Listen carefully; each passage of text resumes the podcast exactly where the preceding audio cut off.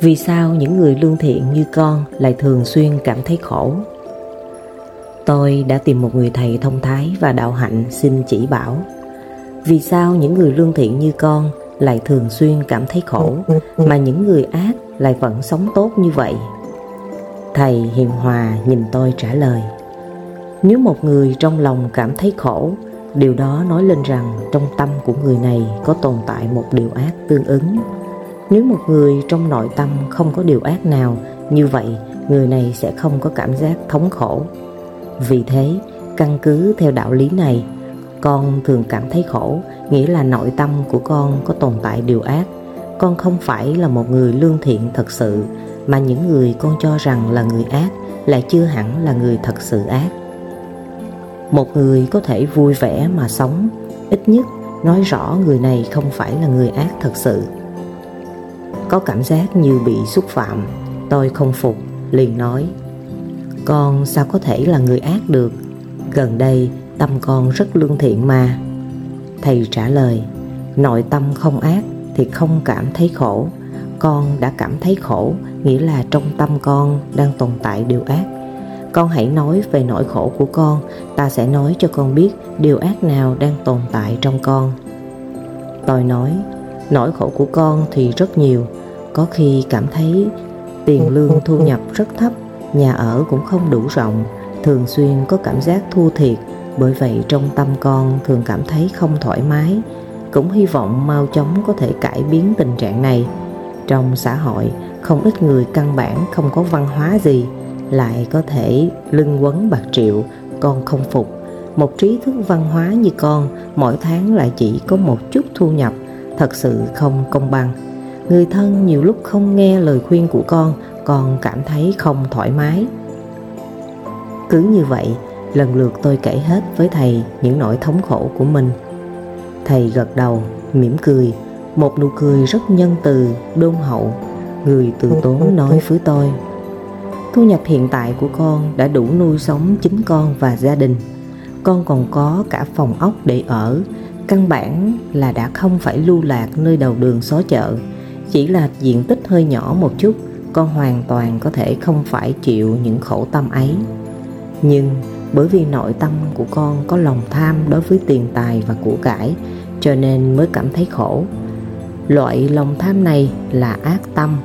Nếu con có thể vứt bỏ ác tâm ấy, Con sẽ không vì những điều đó mà cảm thấy khổ nữa.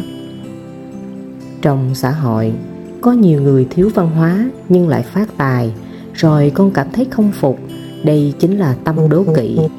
Tâm đố kỵ cũng là một loại ác tâm. Con tự cho mình là có văn hóa, nên cần phải có thu nhập cao. Đây chính là tâm ngạo mạn. Tâm ngạo mạn cũng là ác tâm. Cho rằng có văn hóa thì phải có thu nhập cao. Đây chính là tâm ngu si.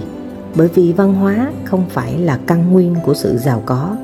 Kiếp trước làm việc thiện mới là nguyên nhân cho sự giàu có của kiếp này. Tâm ngu si cũng chính là ác tâm. Người thân không nghe lời khuyên của con, con cảm thấy không thoải mái, đây là không rộng lượng. Dẫu là người thân của con, nhưng họ vẫn có tư tưởng và quan điểm của riêng mình. Tại sao lại cưỡng cầu tư tưởng và quan điểm của họ, bắt họ phải giống như con? Không rộng lượng sẽ dẫn đến hẹp hòi, tâm hẹp hòi cũng là ác tâm. Rồi sư phụ tiếp tục mỉm cười. Lòng tham, tâm đố kỵ, ngạo mạn, ngu si, hẹp hòi đều là những ác tâm. Bởi vì nội tâm của con chứa đựng những ác tâm ấy Nên những thống khổ mới tồn tại trong con. Nếu con có thể loại trừ những ác tâm đó Những thống khổ kia sẽ tan thành mây khói. Con đem niềm vui và thỏa mãn của mình đặt lên tiền thu nhập và của cải. Con hãy nghĩ lại xem Căn bản con sẽ không chết đói và chết cống Những người giàu có kia thật ra cũng chỉ là không chết đói và chết cống Con đã nhận ra chưa? Con có hạnh phúc hay không? Không dựa trên sự giàu có ở bên ngoài Mà dựa trên thái độ sống của con mới là quyết định Nắm chắc từng giây phút của cuộc đời Sống với thái độ lạc quan, hòa ái, cần cù để thay thế lòng tham, tính đố kỵ và ích kỷ nội tâm của con sẽ dần chuyển hóa, dần thay đổi để thanh thản và bình an hơn. Trong xã hội, Nhiều người không có văn hóa nhưng lại giàu có. Con hãy nên vì họ mà vui vẻ Nên cầu chúc cho họ càng giàu có hơn Càng có nhiều niềm vui hơn mới đúng. Người khác đạt được phải vui Như người đó chính là con.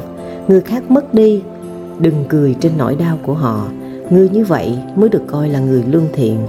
Còn con, Giờ thấy người khác giàu con lại thiếu vui. Đây chính là tâm đố kỵ. Tâm đố kỵ chính là một loại tâm rất không tốt, Phải kiên quyết tiêu trừ. Con cho rằng con có chỗ hơn người, Tự cho là giỏi. Đây chính là tâm ngạo mạn.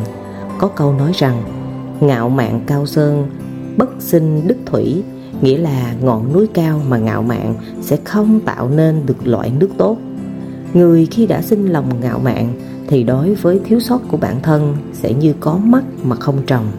Vì vậy không thể nhìn thấy bản thân có bao nhiêu ác tâm Làm sao có thể thay đổi để tốt hơn? Cho nên người ngạo mạn sẽ tự mình đóng cửa chặn đứng sự tiến bộ của mình. Ngoài ra, người ngạo mạn sẽ thường cảm thấy mất mát, dần dần sẽ chuyển thành tự ti.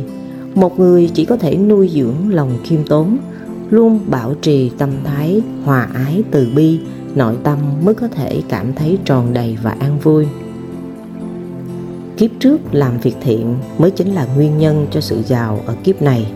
Trồng dưa được dưa, trồng đậu được đậu, mà người thường không hiểu được nhân quả, trồng dưa lại muốn được đậu, trồng đậu lại muốn được dưa đây là thể hiện sự ngu muội.